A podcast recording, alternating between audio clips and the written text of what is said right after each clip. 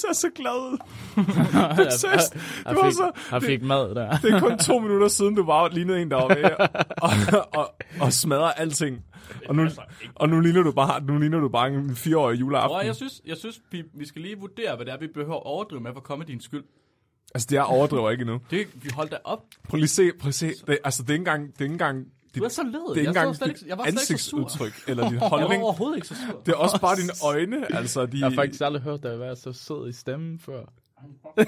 Du er faktisk lidt sådan, ligesom sådan en anime-karakter, eller et eller Der er andet. et sjovt, Flemming. Hva- Man, øh, altså, man bliver mere og mere glad for Mark, det bliver man. Ja, men Han er ja, virkelig et sødt menneske. Han gror på en.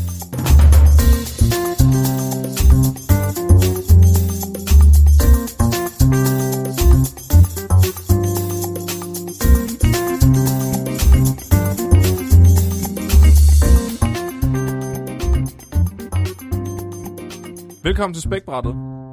Mit navn er Flemming, og jeg skal være deres vært i dag på dette show. Øh, vi radiograferer til hele landet om videnskab. Og med mig i dag har jeg mit panel af eksperter.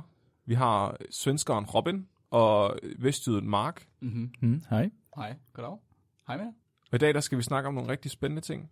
Jeg ved ikke, hvad vi skal snakke om, men det finder jeg ud af nu, for nu spørger jeg, hvad er det, vi skal snakke om.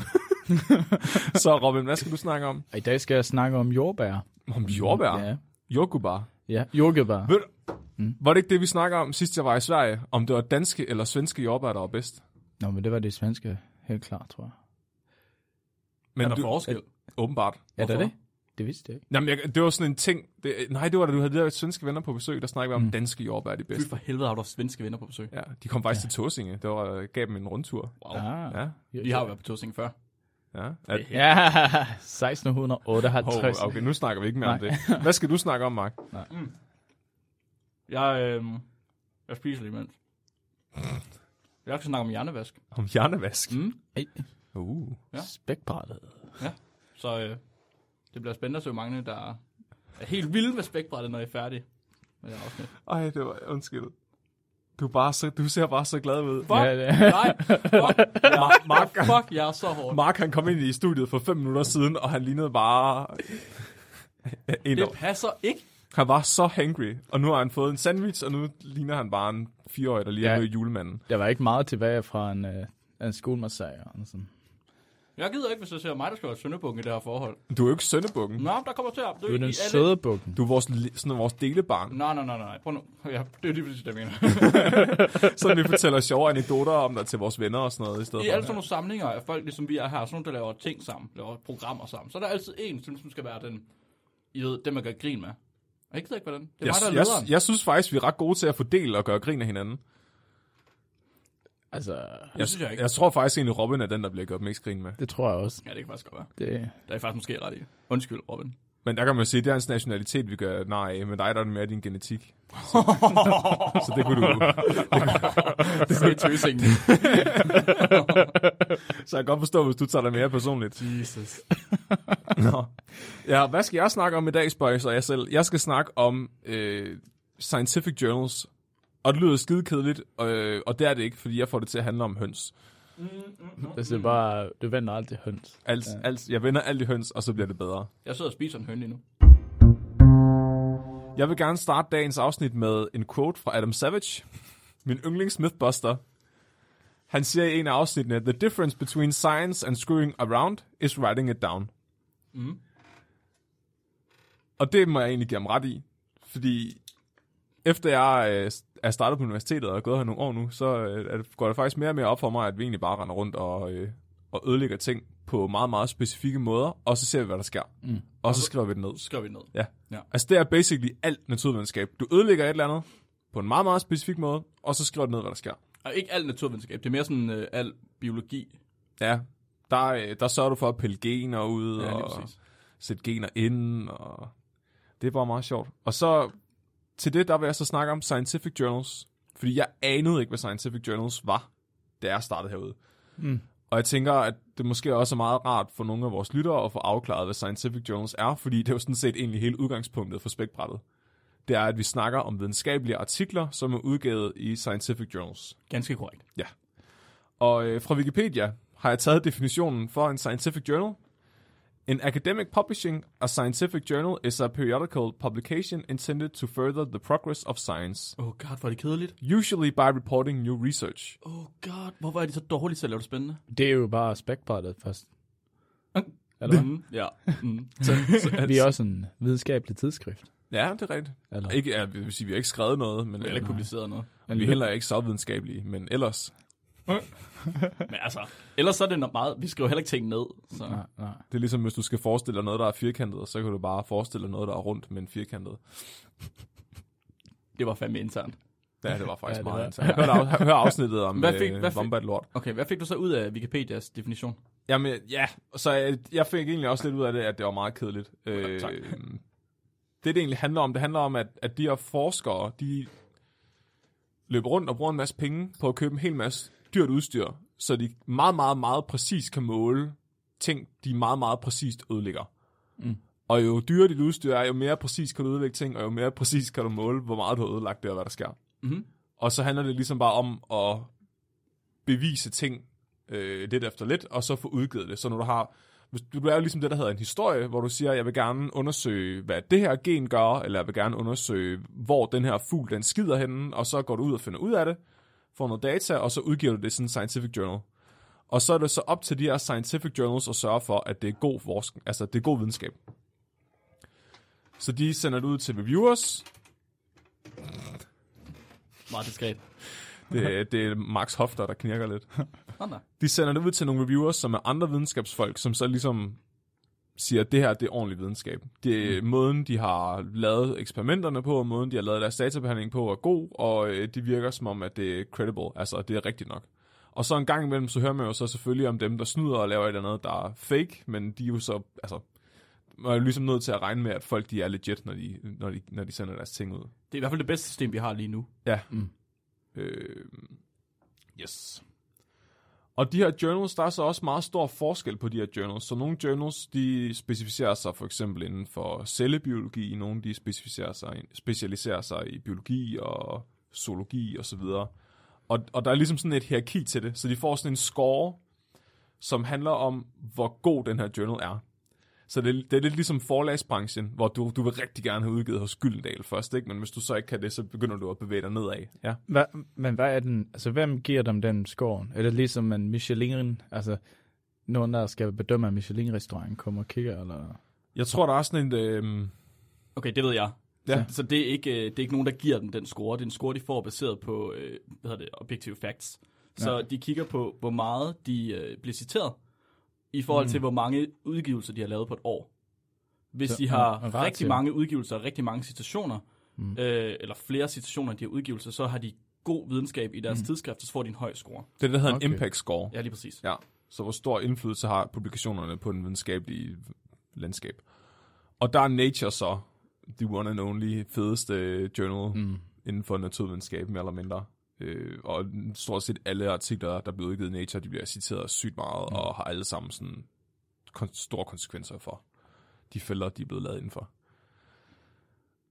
Så er der også andre journals, Men- som man ikke hører om så tit. Ja? Men nu, nu, skal jeg forstyrre. Nej, nej, Jeg bliver- jeg, jeg vil gerne er have, det er en Ja. dialog, det her. er det for noget? Ja. Men uh, som du sagde, nature i det, det one and only, eller det bedste. Not Mhm. the only. Men, uh, men uh, og du sagde, hvor tit giver du ud af en, uh, altså en journal? Altså hvor tit? Er det en gang i måneden? Er de Jeg udgivet en artikel, eller hvad? Ja, nej, nej. Nå, hvor Ja. lige, og et issue, Ja. tror du tænker på. ja. Nå, Så de, jamen, det er meget forskelligt, tror jeg, hvor tit de udgiver et issue. ja, det ved jeg ikke. Nej, men det er fordi, de bliver ligesom, ligesom i- altså i, i, i 1800-tallet, da de startede, slutningen Ja. af 1800-tallet, der tror jeg faktisk bare, at det blev udgivet ligesom sådan et blad, sådan et månedligt blad, Ja. øh, hvor artiklerne så var i. Men nu når det hele ligger online, så tror jeg ikke, man tænker så meget på issues længere. Altså det, bliver jo ikke, det er jo ikke længere sådan, at du har et arkivskab stående i laboratoriet, hvor du har alle udgaver af Nature stående. Mm. Altså nu har du det bare online. Men jeg tror faktisk, jeg tror, siger jeg, at Ja. ja. man stadig kan få øh, alle de udgivelser i fysisk form. Det kan du Okay. også godt. Så jeg tror stadig, de bliver solgt i fysisk form. Ja, Ja, okay. præcis. Så jeg tror, det er lidt ligesom forskellige tegneserier. Altså, så nogle de kommer på ugentlig basis, nogle kommer på månedlig Ja, basis, ja. nogle kommer hver anden uge. Jeg tror, det er forskelligt alt efter Så, og så, så var jo så mit for, øh, efterfølgende, eller mit næste spørgsmål var så, hvor mange, hvis nu var sådan her, altså hvor mange artikler udgiver de i måneden? Du stiller sådan nogle Altså, svære spørgsmål. Jamen, det er jo forskelligt. Altså, de, er, Ved- fordi de bliver bare uploadet Jo. efterhånden, som de godtager dem. Okay, så jeg tænkte, altså ville det nogen gang sådan, øh, hvad siger man, benægte, nægte? Øh, altså sige, ej, vi vil ikke have dig, for vi har ikke plads. Den er en skidegod artikel, men vi får ikke plads det så lige venter jeg bare til næste Så venter man bare... Ja, Ja. Men, men de laver også nogle annual issues, tror jeg, hvor de putter de bedste publikationer i. Okay, Altså dem, der er blevet citeret mest, eller dem, de vurderer er bedst. så dem, der ikke får plads i Nature, det er fordi, de holder ikke, altså det er for dårligt. Det er fordi, de er dårlige. Ja. Og så meget internt. Ja. ja, er, det, er det sådan, der skal være? Altså, hvis din artikel ikke er i Nature, så ved du, at det er ikke den bedste. Mm, nej, men jeg tror mere, men det er også det igen, fordi så hvis du for eksempel forestil, altså hvis du forsker inden for noget, der er meget obskurt, Ja. altså for eksempel Esker Villerslev, øh, som er en dansk forsker, han får nærmest udgivet alt i Nature. Ja. Og det han laver er nødvendigvis ikke det mest øh, hardcore eller banebrydende, men det er meget sådan relevant, altså det er noget, der bliver citeret meget, ikke? og det er det samme med folk, der forsker i kraft. De bliver bare citeret mere end folk, der forsker i en eller anden mærkelig bakterie, der bor Ja. ja. på Antarktis. Altså. Så jeg tror også, jeg, jeg tror, det handler om, hvor meget... Hvor, hvad var det overhovedet, du spurgte om? Nu har jeg allerede glemt det. Om, om øh, det at få udgivet en artikel i Nature, det betyder, at det er den bedste, og det ikke at få den udgivet, det så betyder, at det ikke er den bedste. Ej, det, jeg, tror, det, jeg tror mere, du skal tage det som et tegn på, hvor meget vil det her blive brugt. Altså, hvor meget vil det blive citeret, og hvor meget, altså, hvor okay. relevant er det? Okay. Jeg tror, jeg ved ikke, om det er den diskussion, du er på vej ind til, men hvor... Jeg, vil gerne, jeg er ligeglad med Ja. at diskutere. Jeg vil bare gerne snakke om det. Okay, Okay. okay. okay så øh, jeg tror, når du tænker på tidsskrifter nu om dagen, så skal du tænke på det anderledes, end man gjorde tidligere. Ja. Hvor Ja. man så tidsskrifter som, okay, det her er et virkelig godt tidsskrift, der bliver udgivet virkelig mange gode ting. Ja. Nu er det i stedet for, nu handler det om at tjene penge. Måden tidsskrifter tjener penge på, det er ved at få øh, delt og citeret så mange artikler som muligt. Så når Nature de vil gerne med en artikel i deres tidsskrift, så går de efter at få en publikation, som er noget, som folk de virkelig gerne vil citere. Okay, Okay, okay. det skal have en høj impact. Så, Klik, kliks. Ja, det, ja, præcis. En klikfaktor. Ja, Ja, Men ja. så jeg tror ikke, Nature nødvendigvis... Selvfølgelig har de en eller anden form for øh, kredibilitet, og ja. har en eller anden Mm. form for kvalitet Mm. mm. også. Men jeg tror ikke, det er fordi, at de går specifikt efter at få de bedste ind. Fordi du kan have noget, som Flemming har sagt, noget virkelig obskur videnskab, Mm. mm. som er super banebrydende inden for lige præcis det felt. Ja. Men hvis der er ingen, der forstår det, og det kun er lige præcis det felt, som arbejder med det, der forstår det, så er det bare ærgerligt. Så kommer det ikke i nature. Nej, Så, så na- nature er mere sådan, øh, hvad skal man, alt. Eller hvad? Eller hvad, hvad er det, det dækker, nature? Det, som du. Det er bare det hele. Men Nature har Ja. jo 16 underforlag. Nå, så når man siger nature, så mener man en af de underforlag. Så, eller na- der er Nature, Nature Ja. ja. som er det største af det største. Det Ja. ja. dækker alt. Okay. Men der er masser af underforlag. Så er der Nature Review, så er der Nature ja. uh, Paper, så er der Reports. Nature Ja. Reports. Der er alle mulige forskellige. Ja, ja. Uh, Robin, kan du skrue en lille smule op for mig? Hvilken er du? Jeg tror, jeg er nummer tre. Hallo? Ja. Okay, kan du skrue lidt ned igen så? Uh, Der skal meget lidt til. For, Hallo? ja, jeg tror det er okay. Og bare meget lav lige før. Sådan der. Tak, så bliver det med at klippe. Måske skal vi lige øh, også få af, sådan afgjort, hvad det er, vil sige, hvad en citering er. Det er ikke sikkert, at alle ved, hvad en, Nej, hvad ja, en gøre er. er. Har du lyst til at gøre det? Altså, jeg, jeg tænker, det er det meget åbent. Ja, det kan jeg da godt. Så en citation, det er ikke helt det samme, som det, man lærte i gymnasiet. Så i gymnasiet, der lærte vi at referere til ting, de der har gået på gymnasiet. Øh, og det har man vel også lært i folkeskolen, tror jeg. At referere til ting og smide en kilde på. Ja. Øh, så når vi smed en kilde på, så var det en kilde til alting. Alt muligt mærkeligt. Det kan være til Wikipedia, det kan være til YouTube, det kan være til et videnskabeligt, øh, en videnskabelig artikel. Mm. Så når videnskabelige artikler, de vil citeres, så er det fordi, at man vil bruge noget viden fra en videnskabelig artikel i sit eget materiale. Så den videnskabelige artikel. Ja. har fundet noget nyt viden, og det viden vil jeg så gerne bruge i min artikel, så derfor så citerer jeg dem, fordi de er de første, der har fundet det. Mm, mm. Så det er en citation, det er, at man skriver, det er de her gutter her, der fandt ud af det her første gang. Og det er sindssygt vigtigt. Eller gutter og gutinder, selvfølgelig. Ja. Og det er jo, Men- det, ja. og det er jo nærmest, altså, det er jo nærmest alting, du, ja. Altså, alting, du konstaterer, der leder op til dit forsøg, skal du Ja. citere et eller andet sted fra. Så Mhm. hvis du siger, æg, de er runde, jeg vil gerne se, øh, hvor gode de er aerodynamisk, så skal du finde en kilde, hvor der er nogen, der beviser, at Mm. æg er runde, Ja, basically. Altså, Ja. nogle ting går selvfølgelig ind under almen viden, men, men det er ligesom logikken i det, at du skal, du skal kunne pege til et eller andet. Ja. Du kan ikke bare påstå noget, uden at der er nogen, der har bevist nej, det. lige præcis. Mm. Og så bygger du så bare videre på den, altså den akkumulerede viden. Men- Ja. Der er mit næste spørgsmål, så er det nok med én? Altså hvis du ser ikke runde, men der er flere, der har påvist det samme. Ja. Så skal man bruge alle? Eller er det bare nok med én? Tager man så Oh, den det, er første? meget, det tror jeg, der er mange, der er uenige om. Ja, Det tror jeg, der er diskussion om, Ja. men jeg tror generelt set, så hvis der er noget, hvis man har opdaget noget, som er banebrydende eller kontroversielt, mm. så citerer man alle dem, man kan, der har fundet ud af det samme. Hvis man citerer noget, som er almen viden, for eksempel æg er runde, så finder man en artikel, som siger æg er runde, og så alle er med på, okay, æg er runde, skråstrej ovale. så det er lidt på gefylen, eller? Der er for eksempel nogle gange sådan kontroverser omkring nogen, der opdager det samme samtidig. Ja. Var det ikke det, vi hørte om i Proteomics? At så, så er der nogen, der kun citerer den ene, og nogen, der kun citerer den anden, og nogen, Jo. der citerer dem begge to. Jo. Og nogle gange er der nogen, der skal have en Nobelpris, men øh, så har de måske egentlig opdaget det samtidig med nogle andre, eller de opdagede det ugen før, eller et eller andet. Ja. At, at øh, ikke altid folk kan blive enige om, hvem der har retten til den Mm, her sådan nogle kontroverser var der specielt meget af tidligere, altså Samme- i gamle dage. Det samme med Newton og han Lige præcis. Leibniz. Lige præcis. De opfandt jo integraler øh, samtidig. Ja. Nå, Så. Det er jo Men lang, du lang har tid aldrig tilbage. hørt om øh, von Leipzig? Eller Nej, hvad? nej, nej. Og det, det er jo lang, lang tid tilbage, Ja, og det var jo ja. fordi, at øh, dengang der kom information ikke så hurtigt ud, som det gør nu. Nej. Nej. Så der er det klart, der opdagede man det ikke på samme måde. Men nu om dagen, der er det jo, okay, finder man ud af noget, så hurtigt ind på internettet, bum, afsted med det, og så, Ja. ja. ja. så er der ligesom ikke nogen tvivl om, hvem var hurtigst på internettet den dag. Nå. Øhm, nej, så havde du, det har du også nævnt før, øh, Mark, men der er problemer med, at nogle gange så er de her scientific journals egentlig ikke altid så pålidelige. Altså, så nogle gange bliver der udgivet ting, som egentlig ikke er helt legit. Det er faktisk dig, der har nævnt det. Ja, jeg har også nævnt det, du, men du, du har også mere snakket om, at det er svært at replikere nogle Ja, gange. jeg har snakket så, om ja, ja. Men, men øh, i et tidligere afsnit, der havde vi en med, der havde om dog rape culture, som øh, var fra en journal, der hed øh, Hvad kaldte du dog? Dog rape. rape Culture. Ja, Rape. ja.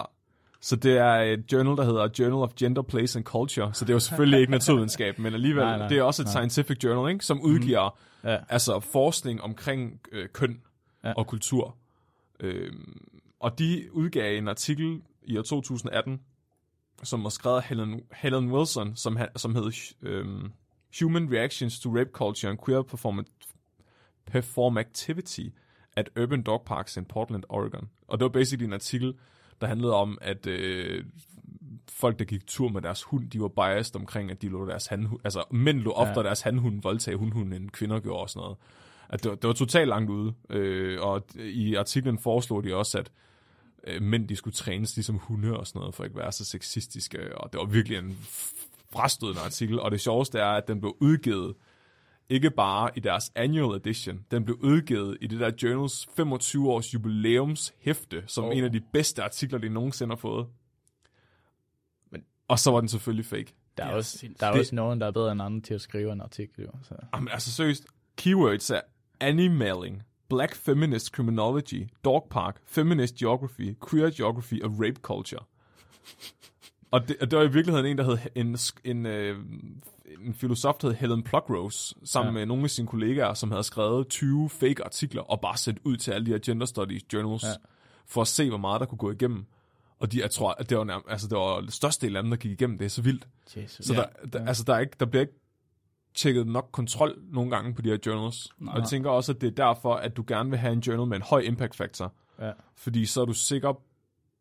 Altså, hvis du, du vil hellere citere noget fra en journal med en høj impact factor, fordi så er sandsynligheden for, at det her viser sig at være fake eller forkert meget lav, i forhold til, hvis du citerer noget fra en journal med en lav impact factor. Ja, og det er, jo, det er jo så der, det bliver interessant med den impact factor, ikke? fordi ja. Ja. impact factoren siger ingenting om, om det, der er i det tidsskrift, det rent faktisk er øh, rigtigt nok, eller om det har ja. høj kvalitet.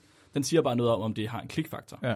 Ja. det er selvfølgelig rigtigt. Så det er derfor, der er mange, der nu om dagen ikke er så tilfredse med impact factoren længere. Nej. De siger, at den er forældet, det er en gammel måde at vurdere, om videnskab er godt på, og små tidsskrifter kan lige så nemt have rigtig, rigtig god videnskab som store tidsskrifter. Mm.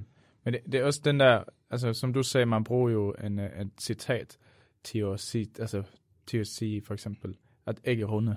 Mm-hmm. Men det, det, det kan godt være, at du ikke er ekspert på, hvordan man uh, tjekker op på, at er runde.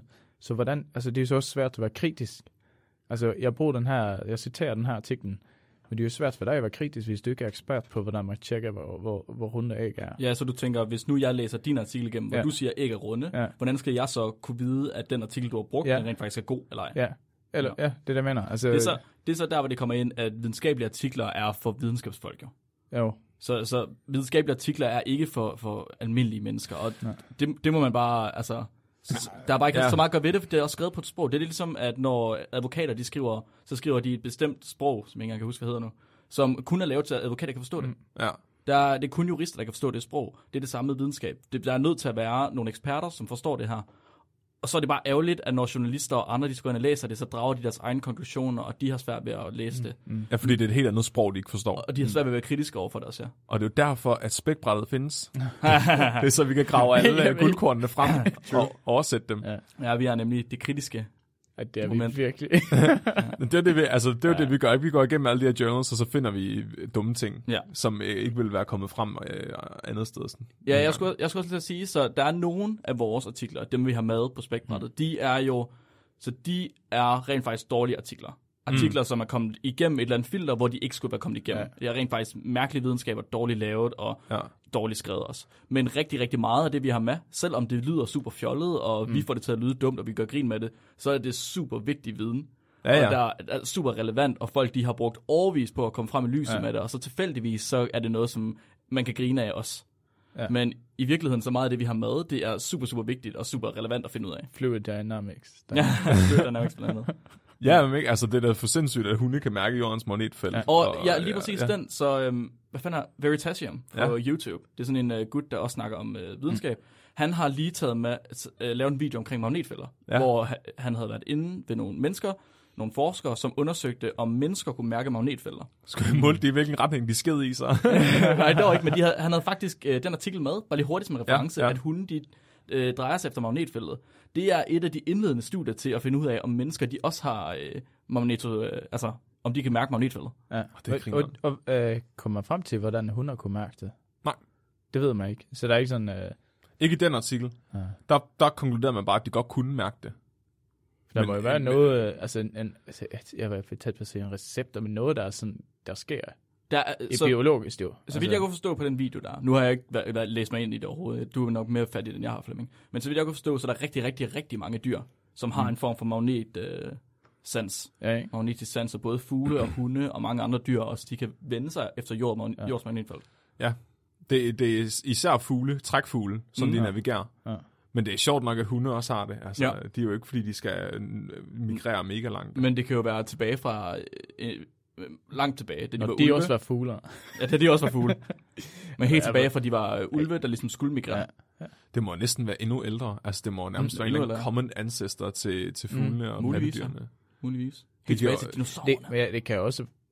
Ja, nu, Det det gjorde- jeg kan ikke noget som uh, back in the days, men det kan også være, at magnetfeltet engang havde stor betydelse uh, for, for dyr og Ja. for liv. Altså, mm. måske det var kraftigere, eller måske det var det eneste...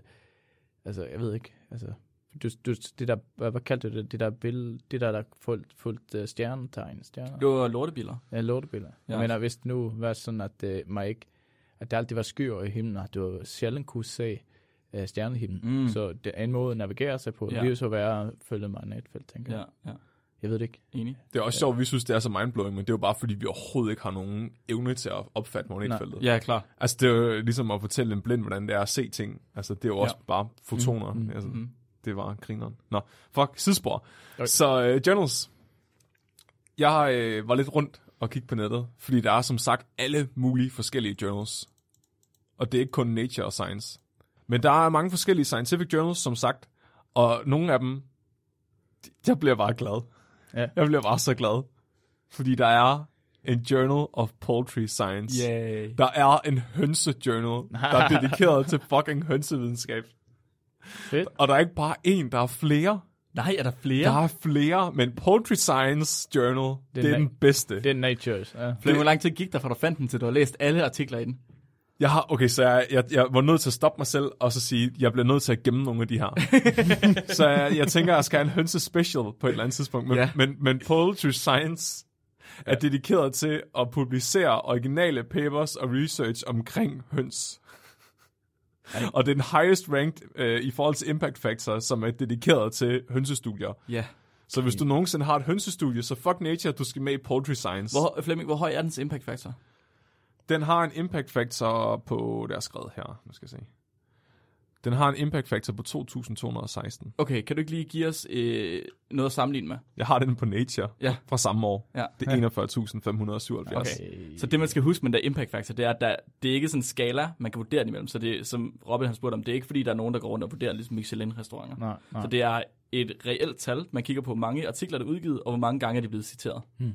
Og så tager man en ratio imellem, eller sådan noget, jeg kan ikke huske det. Det er jo bare i princippet en popular, popularitets... Mm. Øh, Konkurrence. Ja. Ja. Ja. Høns, høns får ikke Ja. nok opmærksomhed i den Ja. videnskabelige... Det- øh, det kan vi så konkludere. ja. Og de er en del af Poultry Science Association. Yes. Og de har, ja folkens, de har hjemmesider. Og Ja. ja, det er nogle meget, meget grimme hjemmesider. Ja. Især Poultry Science Association. Hvis der sidder dataloger derude, der øh, kan kode nogle hjemmesider, og der har lyst til at gøre det for dem, så synes jeg, at I skal tage kontakt til dem. Jamen, altså, det er, jeg synes, det er fantastisk at se den der Poultry øh, Science Association. Det, det ligner sådan en freewebs øh, hjemmeside fra nullerne med sådan en mørkegrøn baggrund med gul tekst henover. Og der, de har sådan et, de har et fucking våbenskjold med en høne på, Yes. som logo. Så er det en gammel. Ja. Og de har, øhm, den her Journal of Poultry Science har eksisteret siden 1921, og de har en sister journal, som er Applied Poultry Science, som handler om øh, anvendelige hønsestudier, så sådan, det er mere landbrugsorienteret. Aha. Og, øh, hvor, Det, det er ikke den, hvor man finder ud af, om høns de kalder på hinanden. Det er mere den, hvor man finder ud af, hvad skal høns lægge på, for de har det godt. ja, ja, præcis. Og jeg var inde og kigge, og de handler alle sammen om, hvad sker der, hvis du fodrer en høne med det her? Men, Altså, det var også sådan top 10 artikler inde på Applied Poultry Science. Det var bare sådan, hvad sker der, hvis du giver en høne det her? Hvad sker der, hvis du giver en høne det her? Og det hele det handler om æggene. men der er jo en ting, jeg, øh, det du sagde nu, øh, altså hvis du har, hvad, hvad, hedder det? Hvis du har fået din artikel i en, øh, i en journal, så kan du ikke have det i to. Er det ikke sådan der? Så det kommer an på tidsskrifterne, men tidsskrift, generelt set ja. jo. Så nu, vi har gang i et lille projekt, som jeg tror er hemmeligt stadig. Men, øh, så, og der har jeg kigget på, hvad det er, der, man, man, der sker med rettighederne, der man sender ind til en øh, journal eller en tidsskrift. Ja. Så det, der sker, det er, at de fleste tidsskrifter, de overtager alle rettigheder. Så hvis du Ja. indsender en artikel til et tidsskrift, og de vil publicere den, så siger de, hey, vi har alle rettigheder nu, du må ikke bruge noget af det. Nej. Nogle af dem giver dig rettigheder tilbage igen, så det vil sige, at du må bruge nogle ting til dit eget materiale, mm. men du må ikke videregive det til andre mennesker. Mm. Nej, så det er det, jeg mener. Altså, Det er ligesom Hvis- at blive gift. Hvis Ja. du så har en rigtig god øh, altså en høneartikel, og så får den en udgive i uh, Nature, så vil du ikke kunne finde den i... Altså, Poultry Science? I, i Poultry Science. Uh. Det er jo synd. Så de bedste høneartikler, der er måske ikke Men i så kommer Poultry- Poultry Science Association efter Ja, dig. ja, ja. det er det. Hvad er du for en tosse, mand? Forræder. Ja, forræder. Nå, men jeg vil gerne, jeg, ja, jeg, må, jeg skal til at runde af nu. Så øh, for at runde af, så vil jeg gerne lige fortælle alle sammen ud i verden, at der findes simpelthen en annual special edition af Poultry Science Journal med emnet æg. Nej. og så, så var vi inde på det også. Den, den, ja, Det er genialt. den, den, it's a special, det, her, det er et special issue, der er dedikeret til videnskabelige artikler om æg alene. Fuck, det er sindssygt. Og en, jeg, jeg kigger Altså- lige på den mest uh, citerede af de her æggeartikler, og den hedder Impact of Egg Handling and Conditioning During Extended Storage on Egg Quality, Ej. som simpelthen handler om, hvordan du opbevarer æg bedst, når du transporterer dem. Om du skal vaske dem, om du skal give dem olie, om du skal lade være med at vaske dem osv. Og jeg har læst den her, jeg har læst hele artiklen. Og ved I, hvordan man, man undersøger kvaliteten af æg? Der findes simpelthen en metode til det her, som er defineret af Jones et al i år 2017. Stop. Og det er ikke bare at kigge på den. Nej, hvad? der er statisk kompression af æggeskallen, der er deformation af albumin height, Hort Unit, York Index, der er et indeks for æggeviden og æggeblommen, som du kan måle. Nå, og så om der er, hvor meget der er at være. Ja, Ej. og hvor stærk den der membran er, Vitelin-membranen i ægget, og deformation af den Oh, samme. det er sindssygt. Det er en, at det, gutter, det er en hel verden af videnskab, der handler om æg. Skulle man bare smide op til dem, der, dem, der dyrker, hvad det, dem, der træner som fitness jo. Og du spiser forkert, ikke, mand? Ja, du spiser ikke æg. Dit æg har ikke højt nok til blomme nej, nej, hvad er dit York Index? Ja. Men jeg synes, jeg synes, vi er nødt til at stoppe. Vi stopper spækbrættet. Vi dropper spækbrættet og laver Ja. en ny hønsepodcast. Det skal vi. Ja. Åh, ja! Jeg tror, jeg tror seriøst, I må ikke sige sådan noget for sjov. jeg tror, jeg tror, der er masser af, af målgrupper til det. Det er jeg slet ikke tvivl om. Overhovedet ikke narrowcasting Det på nogen kunne- måde. Det kunne vi. Det kunne vi faktisk. Vi laver en sekundær podcast, Ja. så vi udgiver et Nej, afsnit en gang hver halve år. Ja. som kun handler om høns og æg og hønseartikler. Ja. Ja, ja. Det er jo Ja. helt, altså, det er jo en hel verden, der, der findes derude, som vi aldrig nogensinde hører om. Hold kæft. Jeg fik en idé. Ja. Hvorfor har vi aldrig lavet en artikel med høn, høns på? Eller artikel, øh, en, en t-shirt med høns på. Åh, oh, ja. Ja, Det er vi sgu da nødt til, Flemming. Jeg skal, nød, jeg skal have lige have et billede af en høne. ja. dig. Jeg skal have en hønehoodie. ja. Det er vi Yes. nødt til. Så køber jeg over en. Clock, clock, motherfucker. Ja. Uh, Velforberedt. okay, ja, vi, vi begynder sådan her. Og det, det er fundet i en dansk avis. Uh, 2008, og det står, Hvide jordbær til allergikere, det er titlen. Et hvidt jordbær gør det nu muligt for allergikere at spise det søde bær. Det viser forskning fra Syddansk Universitet. Og jeg tror, uh, hvad, hvad er det for avis, det der? Jyllandsposten. til V2 eller DR? ja, det er nok det, ja. Okay. Jeg kan der. Så det, Jo, det var DR. Jeg smider op linket til, til lytteren. Okay. Og det er sådan, og hun, der, der arbejder på det projekt, hun, øh, hun er i min, uh, min gruppe. Så jeg læste hendes artikel, der hedder uh, Down Regulation of the, of the Strawberry BET-V1 uh, Homologous uh, Allergen in concert with the flavonoid biosynthesis pathway in colorless strawberry mutant. Ja, hvad? Det lyder som en page-turner. Ja, hold da. Ja, er der altså, hvad, 18 sider? Og, ja. Altså, hvad det egentlig betyder, det er sådan, det er nedregulering af det her, øh, et allergen, der hedder B1V, eller BV1, eller det har fundet et allergen, der er homolog til den her B, B1V1-allergen. Og det er også øh, øh, indblandet i, altså den homologen er også indblandet i den syntesen, der gør jordbærene røde, altså giver dem deres farver. Okay, Så så, det- de har fundet noget, som folk er allergiske overfor, Ja. som er det, som gør jordbær røde. Eller øh, mad, mad i det her. Ja, okay. Ja. Så er det, som gør jordbær røde. Okay. Og det er derfor, man kan så spise de hvide, hvis man er allergisk. Kan du spise de hvide jordbær? Er det, Men du, nogen, men, men du kan ikke spise det røde. er det nogen, der findes naturligt hvide jordbær? Ja, ja. Jeg har ja. aldrig set hvide jordbær. Er der? Det vidste jeg heller ikke. Nå. Men mange tror, det er i umugne. At Det er ikke sådan noget. GMP, altså de er... Øh, eller øh, ikke GMP, øh. GMO? Ja, GMO. Nej, nej, Alle de der bogstaver. Det er, simpelthen, det er bare nogen, der er blevet Og det- forædlet øh, hvide. Ja. ja, så jeg, for, jeg har faktisk interviewet hende. Og forfatteren, hun hedder, eller første forfatter, hun hedder Karin Jernød. Og hun er foruden det sødeste menneske i verden, også en af en eller anden form for koordinator i PR-gruppen på Syddansk Universitet jo, her. Mm. Og PR, det står ikke for Public uh, Relations, Ja. uden at det står for Pro- Protein Research. Så det vil sige, var, var Karen rigtig, rigtig god til det at forske om proteiner. Så, så jeg får, får spurgt hende, hvordan, altså, hvordan starter det her projektet? Og jeg tror, det er hendes uh, Ph.D.-afhandling, det her. Okay.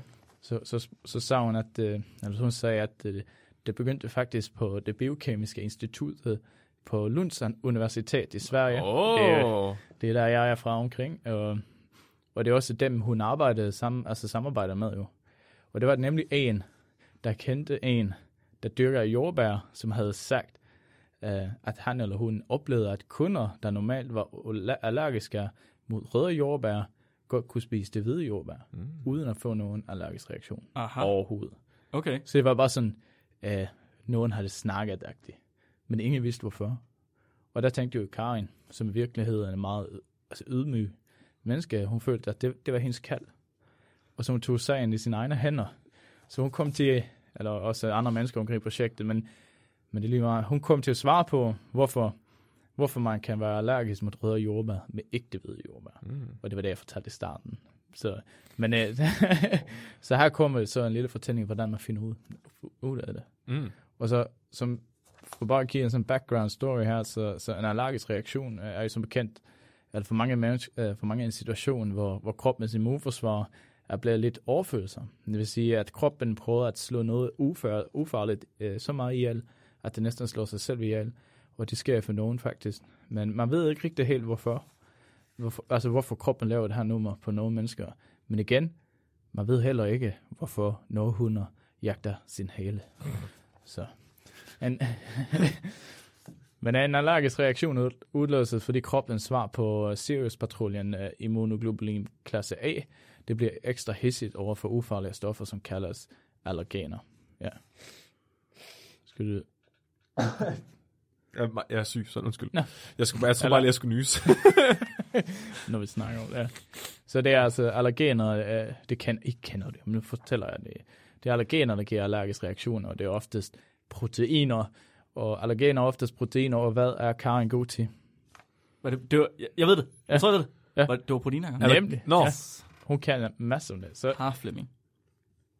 så, man, Jeg vidste så man vil altså se, hvilke pro- proteiner, som findes i, i, i røde jordbær, som ikke findes i hvide jordbær, jordbær og omvendt. Man vil altså udvinde, det, udvinde proteiner fra jordbær og separere dem fra, fra, andet som, altså fra andre ting, som til eksempel DNA. Og har, har I nogen anelse, hvordan man separerer proteiner fra DNA? øh, Altså hvordan man tager det, DNA det, pulje det ene er mindre end det andet, så man må kunne bruge en si. Nej, Nej. ja, altså det, Oh, ja, nu vil Robin, han er på hjemmebane lige nu. kan du ikke bare smide sådan en DNA-celler ned og få den til at smadre alt det andet? Nu synes jeg godt nok, vi er tekniske. Jo, det kunne man måske. Ja. Okay, man kan også... Man ved jo, at øh, altså, DNA er mere po- polært end protein. Fordi DNA har så en masse negative fosfatgrupper på dens øh, ryggrad. Ikke? Så den bliver negativ på bagsiderne og lidt mere positiv på andre sider. Det gør også, at DNA vil gerne være i vand. Altså i noget af en anden polær væske. Mere end for, for eksempel protein behøver. Altså. Så hvis du blander en polær væske med en mindre polær væske, som fenol, eller jo, fenol, så, så vi jo, øh, alt DNA bare flytter over til, det, til vand, og fenol og vand, det blander sig ikke sammen jo. Det, er jo- så hvis du ryster den her flasken med protein og DNA i, og så vender den op og ned og lader den stå, så vil jo øh, øh, DNA, det vil være i, i vandfasen, og proteiner vil være i fenolfasen. Det lyder high-tech, men det er faktisk... Det er meget det er noget af den mest simple måde Ja. at ekstrahere ting på Ja. inden for øh, organisk kemi. Så Og så hvis man nogensinde skulle forgifte nogen med et eller andet øh, protein, der dræber dem, og de sådan er lidt skeptiske, og sådan, jeg drikker ikke af det, før du har drukket af det, så skal du bare... Nå nej, fordi proteinen ligger øverst. Fordi så må man bare drikke den øverste ja. del af drinken, ikke? Og så Jeg tror, kan jeg tror uanset hvad, hvis du står med sådan en, øh, sådan en kolbe, hvad fanden er det, de hedder? Jeg huske, ekstra, Ja. ja. ekstrahereringskolbe eller sådan Ja. ja. noget, og står og ryster den, og så Ja. ja. du, jeg hælder luft ud af den hele tiden, og så du hælder noget op i glas. Jeg vil ikke drikke af det. nej. Nej, Nej. Flemming. Nej. Heller ikke selvom det var dig, der lavede det. Jeg har faktisk taget sådan nogle, jeg fandt nogle nede i kælderen, der er blevet smidt ud, som jeg har taget med hjem, og jeg havde tænkt, at jeg skulle bruge dem til at lave altså sådan, drikke af og sådan noget, shotsglas og sådan noget. Det, det, Yes. det må jeg ikke. Nej, det må du ikke. Jeg vil ikke drikke af det. Nå. Nej. Nå, det var bare et tidsspring. Man, man, altså, man, vil så, man vil så finde det proteiner, der skiller det jordbær ad. Og så, hvor- hvordan gør man? Så nu har man bare fået alle proteiner. Så man kan bruge sådan her todimensionel separation på en gel. Hmm. Så, altså, så man kan, i stedet for at have alle proteiner på et og samme sted, så kan man sådan adskille dem fra, for, for hinanden. Altså du putter dem ned i en budding, og så sætter du strøm til buddingen. Ja, og det, så, så det gør man så for, altså todimensionelt, så det flytter, du flytter proteiner på to forskellige måder. Så det fungerer sådan her, at hvis du forestiller en firkantet gel, så man kan putte proteiner i, Ja. og så flytter man så først proteiner gennem deres evne, til, altså, til at have forskellige ladninger, forskellige pH langs x-aksen, Mm. og så laver man noget hokus pokus, og så flytter den sig der, og sådan så tager du og flytter langs y-aksen øh, med størrelsen, altså, hvem, altså gennem i størrelseorden, kan du se så? Med, med strøm, som du sagde. Okay, okay, okay. Så du har Ja. en stor firkantet budding, Ja. og så putter du proteiner ned i, og hvis de er tykke, så falder de ned på bunden, og hvis de er tynde, så ligger de oppe i toppen. Og hvis de er, Eller omvendt. hvis de er, ja, negativ, hvis de er negative, så går de fremad, og hvis de er positive, går de bagud. ja, ja, Og hvis, og hvis de er sure, så går de til siden, og hvis at de er glade, går de til den Okay, anden det, side. det er tre dimensioner. Det er- Tre dimensioner. Var det ikke også det, du sagde? Nej, to Nej, to. dimensioner. Du snakkede både om pH og ladning Nej, jamen, ja, det er bare masse. pH masse, laden. ja. ja, jeg gav bare et Jamen. for eksempel. Nå ja. Pointen er, at man flytter dem på to forskellige måder. I to forskellige retninger. Ja, så i den der budding der, der kommer proteiner til at ligge på meget specifikke steder, Ja, ja, så ja, du kan sige, nemlig. ah, haps, og så tager du den, du vil have. Nemlig. Og, og, men hvis man så gør det her, og så har du givet, givet farvet proteinerne fra, øh, fra det hvide jordbær, Mm. givet dem en farve, og så har du givet det proteiner fra det jord, røde jordbær en anden farve, og putter med i den samme byt, så kan man jo se, hvor, hvor begge, altså på hvilke steder begge farver ikke er. Kan du se den? Hvor, hvor, hvor begge farver ikke er. Er det ikke sådan, man kan differentiere det? Det, hvor begge farver ikke Okay. er. Okay, og hvis du nu giver proteiner fra røde jordbær en farve, og proteiner, fra hvide jordbær en anden, og blander sammen, så kan man med blot øje se, hvilke pro- proteiner, der- findes i begge typer jordbær, og hvilke proteiner, der kun findes i en type. Altså for eksempel. Altså, du laver en Ja. gel Åh. af hver, Ja. ikke? Og så, Sådan, ja. ja. og så finder du ud af, hvad for en klat, der er, Ja. er i den røde, som ikke er i den hvide. Eller omvendt. Okay, hvad, Kan- hvad er altså- pointen? Pointen er, at du kan så... Du vil, du, pointen er, at du vil finde det proteiner, der er specifikt for den ene, Ja. ja. der ikke findes den anden. okay, det giver mening. Okay, Ja. ja. og det er sådan, så, okay. Og Jeg, jeg tror, det er lige meget, hvordan man gør det. Hvordan, altså, hvordan fanden forklarer man proteomics? lad, lad, lad være med at forklare metoderne. Der, Ja, okay. Metoderne, det er for dig, Robin. Det er dig, der okay, laver det. Undskyld, ja. Men folk, der bare skal høre om det, de er jo ligeglade med metoderne. Okay. Så man finder så ud af, hvilke proteiner, der ikke findes den ene, og så findes det andet. Så det er Ja. ja. kun dem, man vil kigge på. Ja. Altså dem, der adskiller de to bjerge ad. Mm. Ikke? Og, så, så, og så tager man dem op, og så bliver der snart prikker på galen, så, så skærer man dem ud, og så laver man analyse på dem. Altså du finder ud af, hvil, altså den prikken, altså den proteinen, hvad er det for protein egentlig? Så Mm. man kigger på dem, og det gør man gennem masspektrometri og den sekvensering og alt det der. Og det viser sig så, gen- altså på den her måde, øh, ret simpelt, at, øh, at, at dette er det proteiner, der ikke fandt altså udtryk i det hvide jordbær, men i det røde jordbær, det ligner den allergen, der gør nogle mennesker allergisk mod birk, altså birketræ. Nå, Og det er den her, den jeg sagde i starten, den BET V1, og den som birke. Og det er sådan, øh, sådan en homolog til den, så den ligner den. Så derfor, men det er samme, samme protein er med og, og laver, så det var flere af proteiner, der ikke blev udtrykt. Og det var den proteiner, der, der lavede jordbær røde. Altså den proces, den pathway, siger man, Mm. der laver jordbær røde, de, de var ikke med i det hvide jordbær. Mm. Og en af de, de proteiner, der lavede jordbær røde, var så den, hvor folk er allergiske mod. Ah, okay. Mm. Så helt forfra. Så Karin, hun har taget røde og hvide jordbær. Mm. Så har hun smadret dem i en blender, og så har hun taget Mm. proteinerne ud af dem. Mm. Okay, så de her proteiner, den har hun så puttet ned på en budding, Mm. og så kan hun se, hvilke proteiner var til stede i den røde, Mm. og var de så ikke til stede i den hvide. Så hun er interesseret i dem, der var der i de røde jordbær, men ikke i de hvide jordbær. Eller omvendt, ja. Eller ja, omvendt, ja. Og så har hun skåret dem ud fra dem hver for sig, Ja. og så har hun fundet ud af, okay, hvilke proteiner er det specifikt. Ja. ja så hun ved lige præcis, hvilke det er. Ja. Og så har hun fundet ud af, at det ene af de proteiner, det ligner så birkepollen, eller mm. den, det, det, der kommer fra birkepollen, så gør folk allergiske. Ja. Og det er så den, der er i det røde jordbær, men ikke i de hvide jordbær. Nemlig. Sejt. Og det, altså jeg ved ikke, det, jeg tror, uh, måske synes jeg, det er mere sejt. Det, det er så svært, at, jeg synes, det er svært at forklare det nemt. Ja, men det, det, fordi, tror du, jeg- du vil meget gerne ned i detaljerne. Ja, for det er det, jeg synes, øh, det er spændende. Jamen, ja, det- ja, det, det er nok... Det forstår folk ikke. Nej. Jeg forstår det ikke. Okay. Men, men det er fedt, og hvad sker der så? Fordi så, det var jo ret mange efter artiklen blev op, eller udgivet sådan her, så var det faktisk ret mange, der ville ringe ind og snakke med hende. Nå. Og det, det, det er dem omkring projektet, sagde hun. Det er Det var ret fedt. Så mange sådan bare ringe gamle mennesker, bare, ja, vi har, vi har kun spist hvide jordbær hele vores liv. Nej, er det rigtigt? ja, ja, og, og Nej, så kom det også op i aviser, det almindelige aviser, som Mm. det der, jeg startede med at sige. Ja, fra øh, det her. Ja, så det, altså, jeg tror, øh, hun plejer at tage det der eksempel op øh, på, øh, til sine forelæsninger. Jo. Men mm. øh, Hvornår er den fra? Den er fra 2006, Nå. så en gammel. Ja. Ja. Altså det findes en meget nemmere metode at gøre det her på i dag. Men dengang kan man også sige, at øh, folk vidste jo ikke, hvad det var for proteiner i et jordbær. Mm. Så hun var nødt til at lave sine egne databaser også. Sejt. Ja, så, men det er jo, øh, det er bioinformatik. Hvad, så hvad leder det her frem til? Hvad gør man så med det der øh, med det resultat? Ja, det ved jeg ikke. Man, øh, man ser jo til den der øh, jordbærstyrgang i Sverige, at men du havde ret. Ja, ja det er præcis. Det er rigtigt. Ja. Er, han, Ja, er, han, er han op fra... Nej, det var Lund. Eller Jeg, hvad? jeg ved ikke, hvor han var fra, men det var en fra Lunds, øh, altså det institut, der kendte en, der arbejdede med Hvis han var fra Nordsverige, så han sagt... Ja, Ja. true. Men det er åbenbart, det er en hel øh, videnskab, bare det der med at dyrke jordbær. Altså, eller breeding-agtigt. Det er Hvad kalder man videnskab det? inde Ja. i videnskaben. Ja, det er sådan. Så det er ligesom høns. Der findes en jordbærvidenskabsverden og en hønsevidenskabsverden. Ja.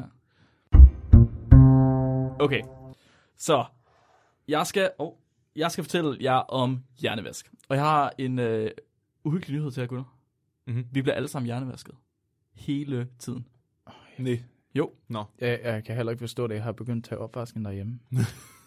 Og det kunne faktisk godt, det kunne fa- okay, helt seriøst, det kunne faktisk godt have noget med det at gøre, som jeg snakker om lige nu. Ja. Så øh, jeg skal fortælle jer om noget, der hedder priming. Kender I til priming? Nej. Nej. Nå, ikke. Så priming i øh, hjernevask forstand, eller i psykologisk forstand, det refererer til, at man aktiverer noget viden, som ligger helt inde bagerst i baghovedet. Og det gør man, uden at man når at opdage det. Mm. Så for os, der er det sådan noget, som man får aktiveret stereotyper. Øh, for eksempel så kan det være, at hvis nu øh, I går ned ad gaden, og I opdager et barn, der græder, så kan det pri- øh, prime jer til at være hysterisk resten af dagen. Det, altså, det kan primary. Ja, det at de oplever, at der er et barn, der græder, det kan prime jer til at være hysterisk resten af dagen. Ej, ja. Så det her, det kan ske med alle mulige mærkelige ting, hvis man ser på forskellige stereotyper, eller ser på forskellige, øh, hvad man sige, øh, mennesketyper, eller et eller andet, så kan det være, at man bliver primet på den her måde. Og Andreas, han har sendt mig en artikel. Den her artikel den hedder Automaticity of Social Behavior.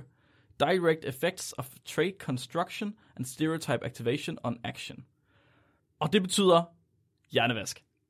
Øh, igen? Hjernevask. Automation og... Jeg gider ikke sige det. Ja, ja, okay. okay. Tiden er kedelig. Det betyder hjernevask. Så vi skal snakke om hjernevask. Og de her mennesker her, øh, de er nogle gutter, der hedder øh, John Bark, Mark Chen og Laura Burris. De lavede i 1996 et, en artikel, hvor de testede, om man kunne hjernevaske folk, om man kunne prime folk til at tænke noget bestemt. Så, forskerne i det her studie her, de har opsat en række eksperimenter for at undersøge, om det her priming det fungerer i flere forskellige situationer. Så de har lavet tre forskellige eksperimenter. I det første eksperiment, der vil de gerne undersøge, om man kunne prime folk til at synes, at en person var uhøflig. Mm. At den anden person var uhøflig. At en anden person var uhøflig. Eller om man kunne prime folk til selv at være uhøflige. Mm, mm. Ja. Mm. Så det de gjorde, det var, at de rekrutterede 34 studerende fra øh, New York Universitet til at gennemgå nogle opgaver, som de troede havde, altså de studerende troede havde noget med sprogkundskab at gøre. Så den første opgave, den gik ud på at sammensætte en sætning på mindst fire ord, ud fra en samling af fem ord totalt. Så de studerende de blev så delt op i tre delkategorier i det her første forsøg. Så en kategori havde ord, der var lavet mod uhøflighed, en anden havde neutrale ord, og en tredje gruppe havde høflighedsladede ord. Og en samling af de her ord, det kunne så være they, her, bother, see, usually. Det er så de fem ord, de får. Og det vil så være den, der var der primet mod uhøflighed. Mm. Så Hvordan er det uhøfligt? ja, skal I have dem igen? They. They, her, bother, see, usually. Ja, ja. Der er kun et ud af de fem ord her, som har noget med uhøflighed at gøre. Ja. Kan I gætte, hvad for en af dem der? Bother. Ja, Ja. lige præcis. Så nu var, oh, wow. Så nu hvor I ved, at det har noget med uhøflighed at gøre, så kan I se det. Så kan I se, hvad det er for et ord der. Ja. Ja. Men det kunne de mennesker, som var med til studiet, ikke. Og det gør de virkelig en pointe ud af i det her eksperiment, at vise, at folk var overhovedet ikke klar over, hvad det var, det her gik ud på. De kunne ikke se, at det havde noget med uhøflighed at gøre og høflighed. Igen. De er jo også nødt til- Psykologisk eksperiment. Ja, ja, lige præcis. Ja. Det er de nødt til hele tiden at Ja. vise. Du? De er jo også nødt til at bruge ordet bother i sætningen. Er det ikke det eneste udsangsord? Øh, jo. Det kan du ret i, jo. Resten det er øh, hvad hedder det, subjekter og tillægsord. Det kan du ret i. Eller Og det er faktisk det samme med de andre grupper. Så det høflige gruppe, der er det they, her, respect, see, usually. Og siger også, okay. Ah, see, ja selvfølgelig. Ja. Og i uh, det neutrale, der er they, her, send, see, usually. Så de har, de har en samling af, jeg tror, de havde 30 eller 40 forskellige ord i hver gruppe, som var lavet mod uhøflighed, høflighed og den neutrale lavet. Og så randomiserede de, altså så gjorde de det tilfældigt, hvilke mennesker af de her studerende, der kom i hvilken gruppe. Og ikke engang de, der udførte testen, altså ikke engang de forskere, som stod og viste de studerende, hvad de skulle gøre, de vidste, hvad for en gruppe de var i. Så det har virkelig sørget for, at der ikke er nogen, der er klar over overhovedet, hvad der, er, der skal ske. Al, mm. Alle er fuldstændig blinde over for de her test ting. Mm. Altså man er nødt til i psykologiske eksperimenter. Så til at starte med, så skulle de studerende så svare på den her opgave, at de skulle lave en sætning med fire ord, ud fra den her gruppe af fem ord. Og da de så havde gjort det, så blev de bedt om at gå ud af lokalet, gå rundt om hjørnet, og så skulle de gå hen til en anden forsker. Og så fik de at vide, at de skulle gå hen til her forsker her, og, den, og så skulle de gå ind i et nyt lokale, og det ville forskeren så hjælpe dem med.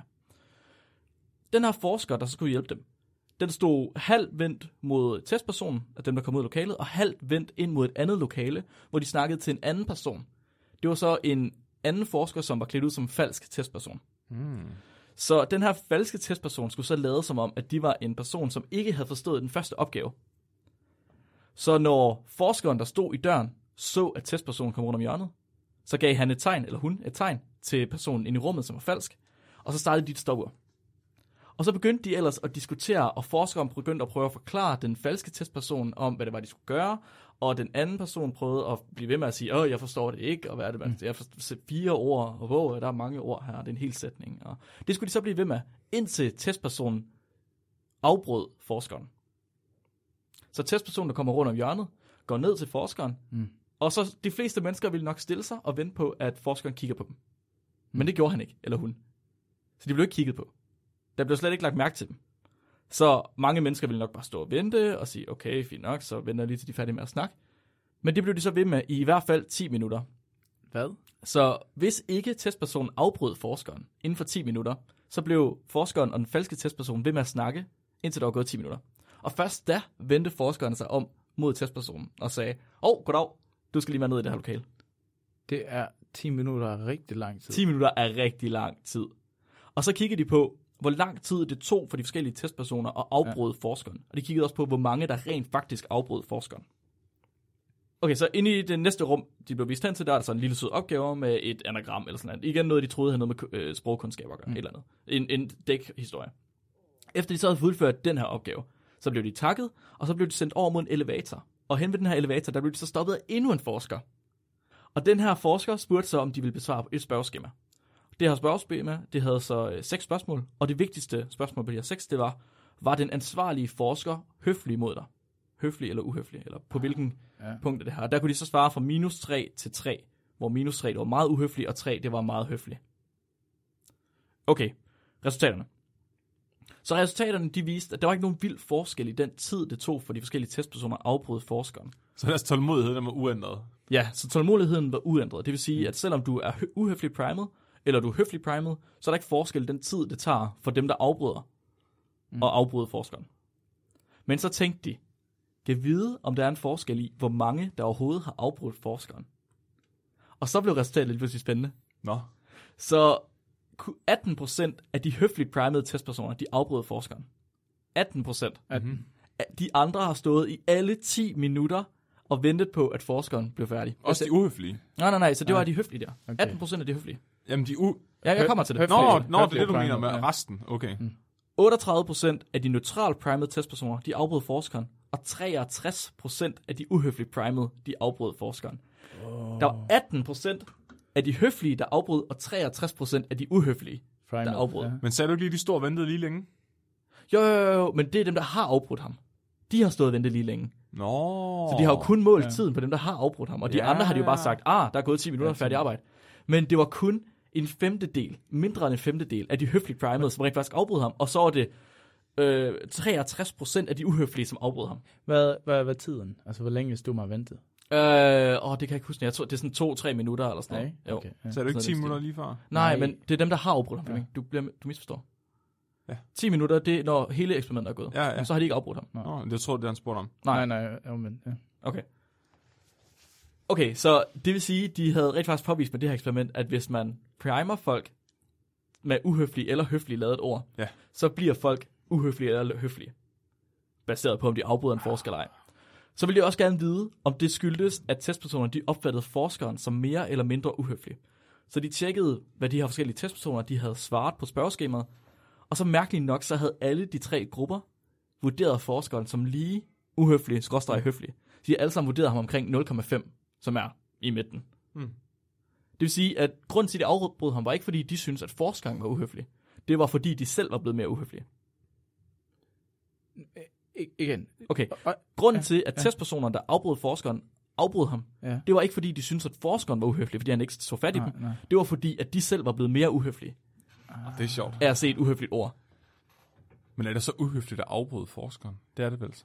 Det, hvis, Både, ja, ja. altså, det kan man jo så vurdere på, men ja. i hvert fald, hvis der er en forskel på de høflige og på Ja, de uhøflige ja. i gåsøjne, det er ret sjovt. det er jo interessant. Men det her er kun en ud af tre forskellige tests, de har lavet. Det, det, det fortsætter. Den er kæmpe lang, den artikel her. Jeg tror, Okay. den er 16 sider, og de har åndssvagt meget teori, og de har vanvittigt meget test. Så de har også lavet en test med den ældre stereotyp. I den her øh, test, der gav de samme metode med gamle ord, hvor de så testede, hvor lang tid det tog for testpersoner at gå ned en gang bagefter. Så de fik testpersoner til at gå ind i et rum, skulle de lave en sætning med gamle ord eller med neutrale ord. Så tjekkede de, er der forskel på, om hvor lang tid det tager for dem at gå ned en gang. Nej. Jo, er det ikke? Det er fandme dumt. Og ved du, der er bare forskel Men hvad, hvad, hvad, Der hvis- var forskel, så hvis man har set et gammelt ord, så gik man langsommere ned ad gangen, end hvis man har set neutrale ord. hvad, Hvad er et gammelt ord? Er det sviskejuice eller sådan Ja, noget? sådan noget. hvad, Kunstig hvis hofte. De, hvad hvis de så, øh, hvis de tog slang, så dansk slang så gik de sådan lidt så mere, gik det med åh, hiphop-agtigt, ja. ikke? Så- Deres bukser hang lidt længere ned. Det her, det var nummer to, og den sidste test, den gik så ud på at undersøge racestereotyp. Og det er en, en lille smule racistisk, men Au, jeg har taget au, den alligevel, fordi jeg synes, den var interessant. Vandmelon, Så kylling. Ja, deres hypotese her, det var om det at se en øh, afrikansk-amerikansk mand, om det gjorde, at folk de blev mere aggressive. Så man har en idé om, at folk, der kigger på sorte mennesker i medierne, mm. de har en tendens til at være mere aggressive. Hvad? Ja, der er mega meget bias for folk, mener man. Så mener folk, de er biased, alt efter hvad for en, øh, hvad man sige, hvad for en race, man kigger på. Så de havde sendt nogle mennesker ind, og så skulle de gennemgå en lang og kedelig prøve. Noget med at se på nogle billeder eller nogle tal. Og så havde de 130 billeder. Mm. Det er virkelig mange, det tager virkelig lang tid. Så en gang imellem, mens de svarede på det her, så blinkede et billede med enten en hvid mand, altså en kaukasisk mand, eller en afrikansk-amerikansk mand, en sort mand. Øh, blinkede ligesom øh, de der subliminal messages, som Ja. ja. når en Coca-Cola-ting blinkede, man Nå opdagede. ja, altså, man, de kunne ikke se op. De kunne ikke se, de kunne ikke se billedet. Det kom frem, og så dukkede det op i deres underbevidsthed. Ja. Okay. Ved billede nummer 130, der blinkede computeren, og så sagde den, at der var en fejl i programmet, og at testpersonerne var nødt til at starte forfra. Åh, oh, det er sjovt. Kan I så gætte, hvad forskerne de prøvede at måle på? For at finde ud af, om de var prime Hvor, hvor, hårdt de slog i tastaturet. jeg skulle sige? Ja. Nej, de havde, havde De målte, de målte den fjendtlighed, som blev udvist fra testpersonerne. Og de havde en hypotese, den hypotese, jeg sagde før, at fjendtligheden ville være større, hvis de havde set en sort mand, end hvis de havde set en hvid mand. Og fandme så. Fandme så. Nej, Jo, det virkede. Så, de kunne, så forskerne havde selv vurderet fjendtligheden på en skala fra 0 til 10. Mm. Det er et indeks, der var mange ting, de skulle vurdere på det. Og de havde vurderet, dem der havde set en hvid mand, deres øh, fjendtlighed havde de vurderet til at være 2, og dem der havde set en sort mand, havde de vurderet fjendtligheden til at være 3. Og det er jo fint nok, at forskerne gør det, men forskerne, de kan jo være biased, fordi, okay, Ja, ja, det er deres hypotese. Men så har de også fået nogle øh, koder, øh, coders, står, ja. som er blinde, som ikke ved, hvad der er, der er foregået. Som bare har set videoklip af det her. Ja. De har fået dem til at øh, vurdere, okay, hvor aggressive var de her mennesker så. Ja, ja. Uden at de ved noget om testen. Og de havde sagt præcis det samme, to og tre. Shit. Det er fandme mærkeligt. Er det Men, ikke men der, skal vi, der skal vi også sige, at uh, det er jo, så har vi jo blevet primet og synes det om, altså om andre racer, eller ikke racer, men uh, for, om andre hudfarver eller sorte mennesker sådan. Før. Jamen, det er jo... Det er altså, jo det, det, det, er det ikke det, det, det vi ah, jo, jo, det til? kommer... Jo, Men, så, men, men altså- er det så, hvor- er der, har, skriver det noget om, om det så er forskel på, om sorte mennesker også bliver mere aggressive af at se andre sorte mennesker? ah, okay, det, så det har jeg ikke læst, men det, det kunne man godt forestille sig, at de ikke det, det tror, Det nej, det sandt. tror jeg, jeg det tror, kunne være ret sjovt, hvis de gjorde. jeg tror, det er no, jeg tror, det er mere kulturelt. Altså, hvis du, jeg ved ikke, hvad det er fra. Jeg kan godt tænke mig USA eller noget. Men, Ja, så det, jamen, det er men, men så, så i deres New York. kultur, ja, ja, så er det sådan, det er sådan, de ser på hinanden. Ja, Hvis så du tænker, hvordan medierne Ja, har udvist Men den for her. eksempel, hvis du tog, øh, hvad, hvad hedder Kongo, øh, det der gamle Belgien, ja, Mm. Kongo, der, de har jo blevet sådan rigtig slagtet af den, det, det hvide belgiske mand. De fik hugget hænderne Ja, af, hvis de ikke fandt ja. nok rav. Altså hvis du lavede det sammen der, så har de jo en anden syn på det hvidt menneske, Ja. ja. vi har. Ja. Så det tror jeg, Ja, helt sikkert. Ja, Så ja. det, hvad der sker med priming, Ja. det kommer, og hvad hypotesen er for Ja, de her forskere, ja. det kommer an på, hvad de sociale normer er. nemlig, ja, og hvad de er blevet primet til tidligere. Men er det ikke vildt, at bare ved at indsætte ord, eller vise sådan nogle små billeder af folk, så kan man få folk til at gøre, hvad det er, man gerne vil have dem til at gøre. Det skal jeg til at tænke noget mere over. Hvad, prøv lige at tænke på, så det her det er fra 96, og jeg er slet ikke i tvivl om, at... Blowjob. Ej, Flemming, du har godt nok nogle stramme bukser på i dag. Blowjob. Men okay, så det her det er fra 96. Jeg er slet ikke i tvivl om, at Coca-Cola og Nestlé og alle de store virksomheder derude, de har kigget på den her, og så har de sagt, haha, haha, reklamer, haha. Men er det, er det så nogle mennesker, der øhm, bliver nemmere primet end andre? Højst sandsynligt. Så hvordan kan man så finde, at det er mennesker, der bliver nemt primet? Godt spørgsmål. Godt spørgsmål. Fordi så jeg, den der, det trick, der Flemming gjorde, var rigtig smart. Ja. Åh, oh, det kunne være... Prøv at tænke på, hvis man begynder at bruge det her i kampsport. Mm. Altså sådan ligesom folk sidder med sådan nogle duftsalte, mm. og sådan, åh, rigtig bliver sådan, åh, og så, så står træneren med sådan et billede af en sort mand, åh, prøv at her. Eller der skal man så, altså hvis hans unge, hvis, hvis hans barn gør noget rigtig godt, så skal man bare, altså jeg ved ikke, løfte rigtig tungt, så skal man bare slå dem, eller skal, skal, nej, man skal gøre sådan her et lyd. Så hver gang du gør det lyd, så, så bare husk ham. Okay, det det du så- skal slå hårdt. Det er conditioning. Ja, ja. Det, der er vigtigt at sige her, det er, at det skal være noget underbevidst, og man må ikke være klar over, Nej. at det sker. Nej, men barnet ved det ikke. Barnet Om ved det, det ikke. derfor Mike Tyson han var så god til at bokse. Det var fordi, han stod og kiggede sig i spejlet, inden han skulle ind. Fordi du er super racistisk lige nu. Han bed øreflip, mand. Du er mand. super racistisk Nej, nej, nej, nej. Jeg Jo, tror, det jo videnskabeligt bevist, at hvis Nej. du ser billeder af en sort person... Ja, i New York. Ja, han var Robin også- havde en ret god pointe lige før. Det er nok ikke alle, der har det på den måde. Det er nok ikke alle steder, det sker. Nej. Nej, Flemming. Det kan godt, Jeg du tror- jeg tror, ud af er din der. tosing og bundeboble. Jeg, prøv at høre, vi har faktisk en sort person på toget. Ja, det er, og det var det. Og hvad har I ham i? Øh, en eller anden cirkus et eller andet sted, fordi I ikke øh, kan finde ud af at opføre ordentligt. Jeg ved det faktisk længe siden, Men- jeg har set ham. Tror du ikke Hvad hedder plan? han? Hvad? Hvad hedder han? Det ved jeg ikke. Hvorfor ikke det? Det er ham, det er, det er den sorte Hvorfor har du ikke person. sagt hej Du til ham? ikke, altså, han er den eneste sorte på Tåsing, så behøver man jo ikke kende ham med navn. Hvad ved, man, ved det, alle ved, hvem det er, han, man snakker om, ikke? Det var det kæft. Det er jo lige præcis ham, man skal gå og sige hej til, og så skal man give ham bajer, og så skal man høre, Men- Men... hvordan han har det. Men Jeg tror faktisk ikke, han bor på Tåsinge. Nå, hvad laver han der? Jeg, jeg, han går bare rundt. Jeg, lidt jeg, tror faktisk, han er fra Sønderborg. Nå. Jeg tænkte på det, hvis man nu finder ud af det her primers, så kunne man faktisk bygge et samfund. Altså rent, øh, altså, hvad, hvad siger man? Altså for eksempel i byen, så har man bare puttet en masse primers op, så folk de er rolige og, og søde mod hinanden. Betaler Altså, skat. Altså for eksempel, hvis man gør det på universitetet, så vil det aldrig ske, at der er nogen, der kommer ind og skyder en masse mennesker, fordi lige så hurtigt man kommer ind her, så bliver man bare et sødt menneske. Så, Jeg, jeg tænker sådan noget som mediedækning, som vi snakkede Ja. om før også, at det er højst sandsynligt også en stor priming. Jo, tak. Så jeg tænker for eksempel en af grundene til, at folk de bliver så stresset nu om dagen, som er noget psykologisk, det er nok fordi, at de får at vide, at folk bliver stresset, Ja. og at, mange, at man nærmest skal være stresset nu om dagen. Ja. Det har er en stor faktor at sige. Og snid her på, på fjernsynet, det begynder altid sådan... Ja. Man bare... Vigtigt. Der er også mange faresignaler over, overalt jo. Ja. Altså sådan rødt lys og sådan noget. Ja, true. Det stresser også helt. Det, jeg tror også, man bliver... Altså, jeg tror også, at der er nogen, der kontrollerer mig. Sådan. Altså, jeg... Ja. Hvorfor gør de fandme ikke særlig godt? Jamen, nej, nej, men ikke noget, men hvorfor, hvorfor er det så mange, der gør, der gør det samme ting? Så det blev jo nødt til at være, at vi laver et bare primers over det hele. Altså, jeg tror det er, hvorfor er vi så mange, der bare, hvorfor går jeg i skolen? Hvorfor, hvorfor gik jeg i gymnasiet? Konspirationsteorier Ja. med Robin. Det er fordi, vi alle sammen er ens for helvede. Ja. Vi er jo Ja. lavet ud af det samme snask. Jeg synes, det, jeg synes, det er interessant det der med, at det, det skal bare sådan noget til. Det er, først nu, det, det er først nu, det går for mig, at jeg faktisk lige fodrer, jeg næblede lige Robin og hans konspirationsteorier. Det var en fejl fra min side. Ja. Det Ja, du må ikke, må ikke, må ikke lære om... Altså, hvis du først begynder at give ham ret, Jamen, det er jo det. ja. Det må det ikke. Okay, vi ignorerer for nu.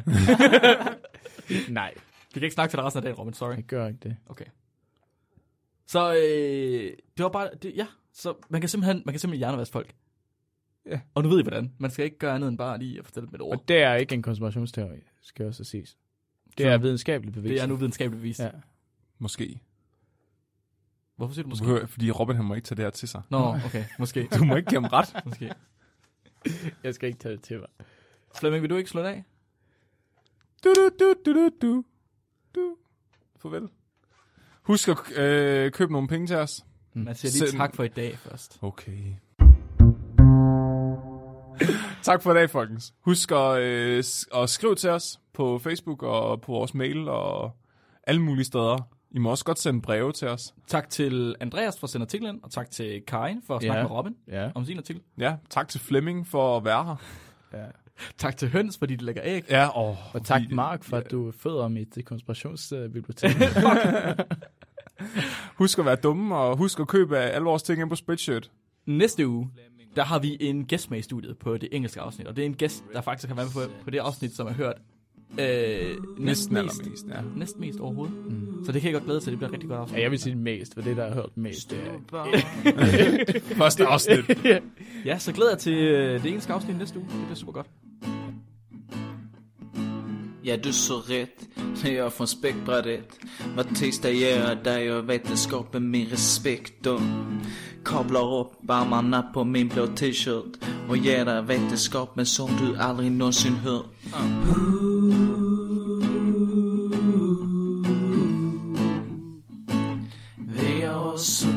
kaffe, Koppa Fuck, det er sejt.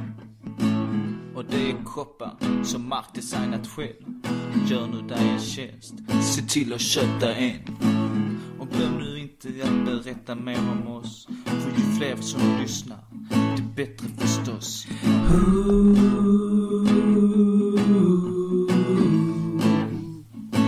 Din bro till vetenskap. Mhm.